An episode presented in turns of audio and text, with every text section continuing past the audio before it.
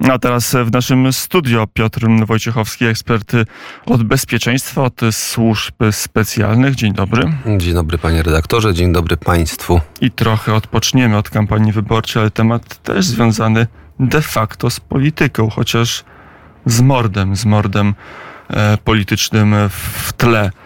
Pani Lange, znana tym, którzy się interesują historią szpiegów i zdrajców w czasach PRL, zdrajców polskiej wolności, była długo w Warszawie, współpracowała, miała swoją fundację, ale znikła w ostatnich dniach. Dlaczego? No tak, pani Jolanta Lange, Gontarczyk, po zmianie nazwiska Lange, bardzo niebezpieczna i aktywna i skuteczna agentka służb bezpieczeństwa o pseudonimie Panna razem z mężem Andrzejem Gontarczykiem, pseudonim on. E, przez wiele lat osaczali, zwalczali, niszczyli księdza Franciszka Blachnickiego, jego dzieło, które budował z chrześcijańskim zapałem w Karlsbergu w latach 80. ubiegłego wieku, co skończyło się mordem politycznym poprzez otrucie, co wiemy od marca tego roku, po no, takiej głośnej dosyć e, e, konferencji prasowej prokuratora prokuratora generalnego pana Zbigniewa Ziobry. Bo przez wiele lat y, wiedzieliśmy, że są agenci, ale nie wiedzieliśmy do końca. O przyczynach, tak, tak, o przyczynach śmierci, oficjalna wersja Zator Płuc. No ci mądrzejsi i odważniejsi oczywiście podważali tę e, tą narrację. Natomiast no, rzeczywiście wiemy, warto, tak jest, po, e, dokładnie tak, po dwóch latach, po trzech latach odnowienia śledztwa skomplikowanych badań sekcyjnych, no wiemy już o tym, że został zamordowany poprzez otrucie, podtruwanie toksynami.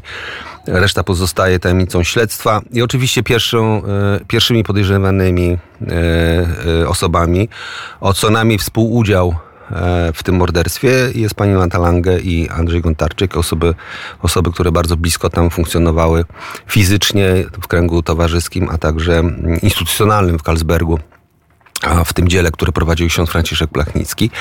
I to jest pierwszy taki wykrzyknik, tak? E, e, druga sprawa to jest to, że mm, stosunkowo niedawno znalazł się pewien świadek z Karlsbergu, który e, zeznał, bo był przesłuchiwany przez pana, mm, przez pion śledczy Instytutu Pamięci Narodowej, o tym, że widział jak w dzień, czyli 27 lutego 1987 roku, w jakichś godzinach powiedzmy południowych czy po, a w każdym razie na kilka godzin przed e, śmiercią e, księdza Franciszka Blachnickiego, Jolanta Lange podawała mu przez siebie przygotowany napój, miksturę.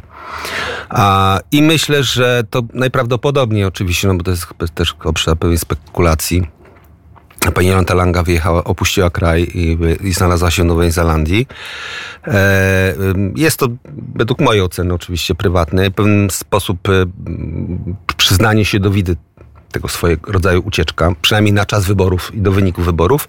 Dalej e, się nie dało pojechać, de facto jak się patrzy na globus. Tak, znaczy no jakby, jakby już jakby nie, nie spekuluję, jak, no we wrześniu pani Jolanda Lange skończy 74 lata, nie, takie rzeczy się nie zdarzają normalnym osobach o w tym wieku, e, e, którzy, które mają no, odpowiednie tak powiem, mm, życiowe e, dokonania zawodowe. Mówię tutaj o Stowarzyszeniu Prohumanum i e, Wielokulturowym Centrum w Warszawie na ulicy Placu Halera, które, które te stowarzyszenie Jolanta Lange przez lata prowadziła i była finansowana przez środki z budżetu e, Rafała Trzasowskiego, Miasta Stołecznego Warszawy.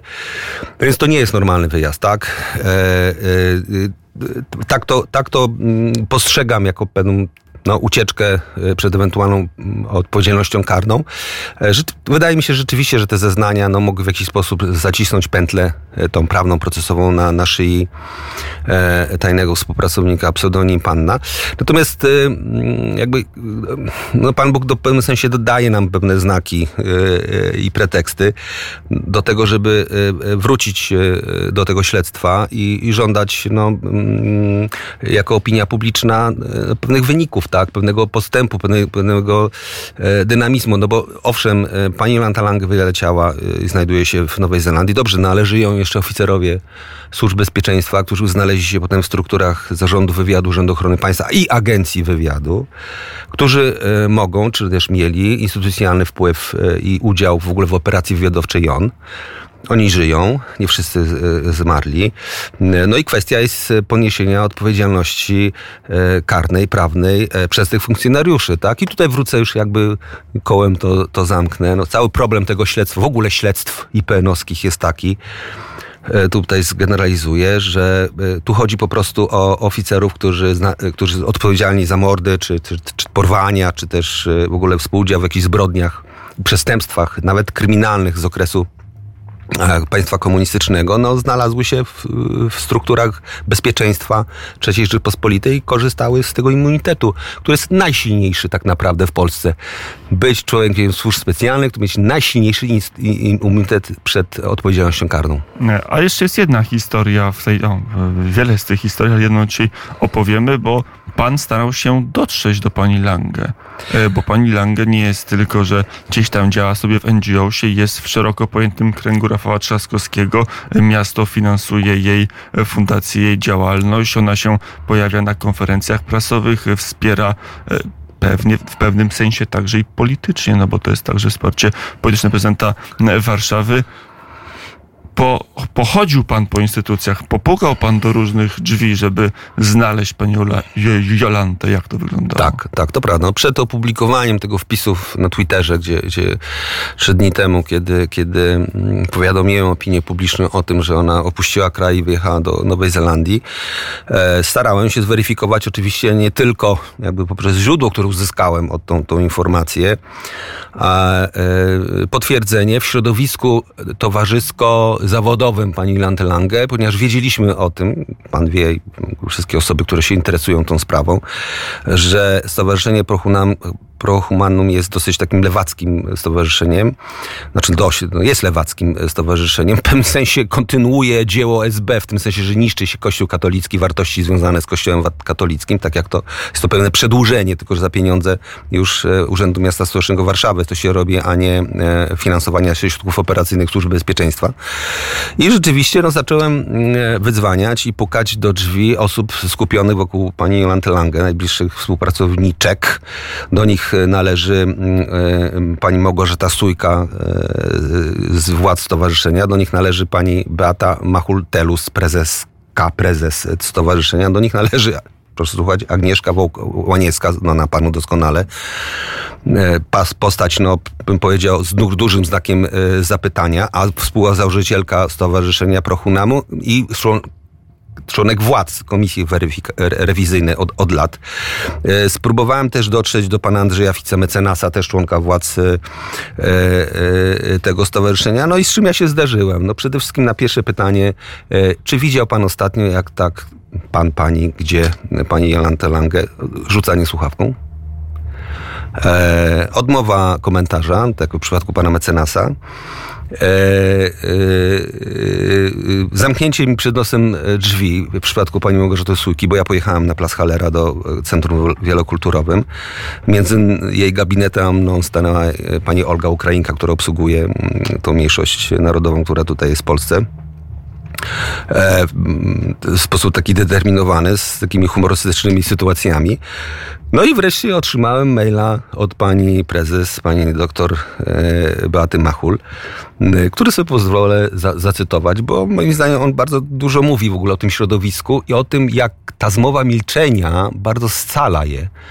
E, I tam jest też takie poparcie, moim zdaniem, dla osoby pani Lang przy pełnym wygumkowaniu jego, jej, jej e, hańbiącej, hańbiącej ją e, przeszłości. Między ten, ten mail brzmi w ten sposób. A pytałem się, gdzie jest pani Jolanta Lang, żeby było, to było proste pytanie. Gdzie on, czy, czy wiedzą, gdzie jest? Kiedyś ostatnio widzieli.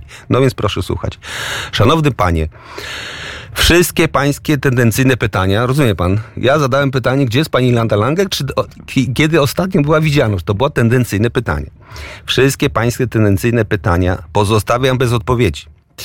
E, proszę zaprzestać również nękania nimi innych członków i członkiń stowarzyszenia oraz migrantek i migrantów, pracowników Centrum Wielokulturowego, to finansowanego przez środki publiczne. Znaczy to, że pan weryfikuje informacje w oparciu o źródła pracowników e, tego centrum, które jest finansowane w środku publicznych, jest e, nękaniem. E, oraz Dobrze, i proszę też zapoznać się z ustawą RODO, ciekawe, która pana obowiązuje. I to jest najlepsze. Nie telefonować, nie pisać, nie chodzić w miejsca pracy. Doktor Beata Machul-Telus, prezeska Stowarzyszenia Prohuna, Prohuman.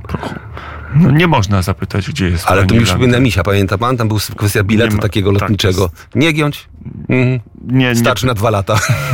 to rzeczywiście jest, jest, jest, to, jest to ciekawe, że ta, że nagle postać, no jednak było, nie było publiczne, tak, no bo pani Lange była osobą publiczną, działała e, w tej w trzecim sektorze. Nie, ale to jest proste, tak? No, znika Gdzie osoba, jest? która zarządza pewnym budżetem. No, w przeciągu trzech lat Trzaskowski od 2020 roku do 2023 dał jej ponad 2 miliony 400 tysięcy. Łącznie miasto sfinansowane to stowarzyszenie na różne działalności ponad 4,5 miliona. No prosta sprawa. Jest osoba, która zarządza tym i pan się pyta, ona zniknęła. Gdzie ona jest? No bo przecież zostawiła ze so- za sobą budżet, środki, umowy. No trzeba coś z tym zrobić, prawda? I wszyscy zmowa milczenia, tak? Nie pisać, nie telefonować, nie przychodzić, nie nękać się. Tak? Nie nękać pani- Nie interesować się. Pani Lange, a czy pani Lange w ogóle stanęła przed prokuraturą jako świadek, jako podejrzany? No Jak nie no, na tym polega właśnie sytuacja, że, y, że prokuratura IPN-owska nie zdołała przez opuszczenie e, przez panią Langę e, Polski ją przesłuchać. Została, został przesłuchany jej mąż, były Andrzej Gontarczyk, ale ona nie, zdoła, nie została przesłuchana, ponieważ nie pozwoliła na to tym właśnie wyjazdem. Stąd ten duży znak zapytania e, co do motywów i co do przyczyn wyjazdu z Polski i znalezienia się na antypodach. No. Mm, Pytanie, czy Polska ma umowę ekstradycyjną z Nową Zelandią, ale nawet jeżeli ma, to proces będzie długi, długotrwały, Ma proceduralnie umowę, ma umowę, w necie może pan e, znaleźć taką informację sprzed chyba 10 lat, że ściągnięto z Nowej Zelandii jakiegoś biznesmena po 8 latach procedowania. Jeszcze raz przypominam, we wrześniu pani Lange kończy 74 lata. Mm, Ale większość takich osób po takich przejściach albo z takimi e, zarzutami no, do Izraela uciekało, bo tam nie ma możliwości No tak, ani ekstradycji. pani Lange ma dwa y, obywatelstwa, polskie i niemieckie. Nie, nic nie wiem na ten temat, może pan, może ktoś z słuchaczy, żeby miała izraelskie. Nie ma, nie ma to jakby większego znaczenia. No, czy- chodzi o to, że jakby to powiedzieć, no, jesteśmy bliżej niż dalej w śledztwie y, dotyczącym sprawców zamordowania, może zleceniodawców, no ale chodzi o to, żeby ten czas biegnie. I osoba kluczowa, tak? No tak, ale nie kluczowo osobami to mamy oficerów, no chociażby Mankowski, tak, Bednarz, Banaszkiewicz, no jest mnóstwo, którzy jeszcze żyją, którzy mniej lub bardziej byli zaangażowani w operację wywiadowczą JON, albo na przykład po tym po czysz- czyszczeniu materiałów związanych z tą operacją sprawa Baxis czy, czy, czy JON w 89 roku, po, po tym, kiedy się przygotowywali do, do, do rozwiązania służb bezpieczeństwa i założenia Urzędu Ochrony Państwa, no, albo mikrofilmowali te dokumentacje i wynosili poza struktury resortu spraw wewnętrznych jako policją ubezpieczeniową. No ale to, to pokazuje po prostu, że ten czynnik czasu jest bardzo ważny, tak? Ludzie albo umierają, albo uciekają, no albo, y, że tak powiem, stawiają pewne tamy instytucjonalne, o których A prokurator prokurat- Skwara mówił na wywiadach A prasowych. no. prokuratura się spieszy, czy nie?